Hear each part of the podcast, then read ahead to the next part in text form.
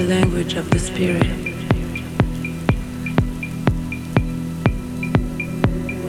It opens the secret of life,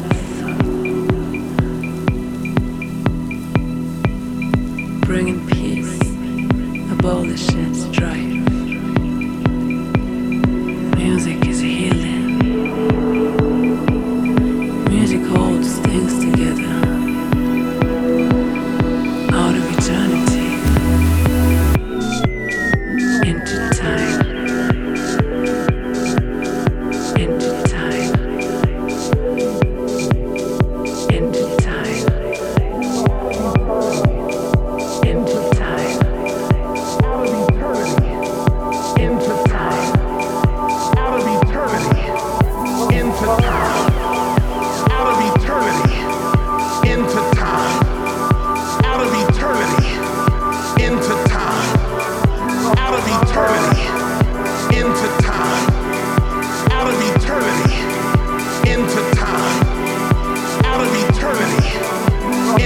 Oh.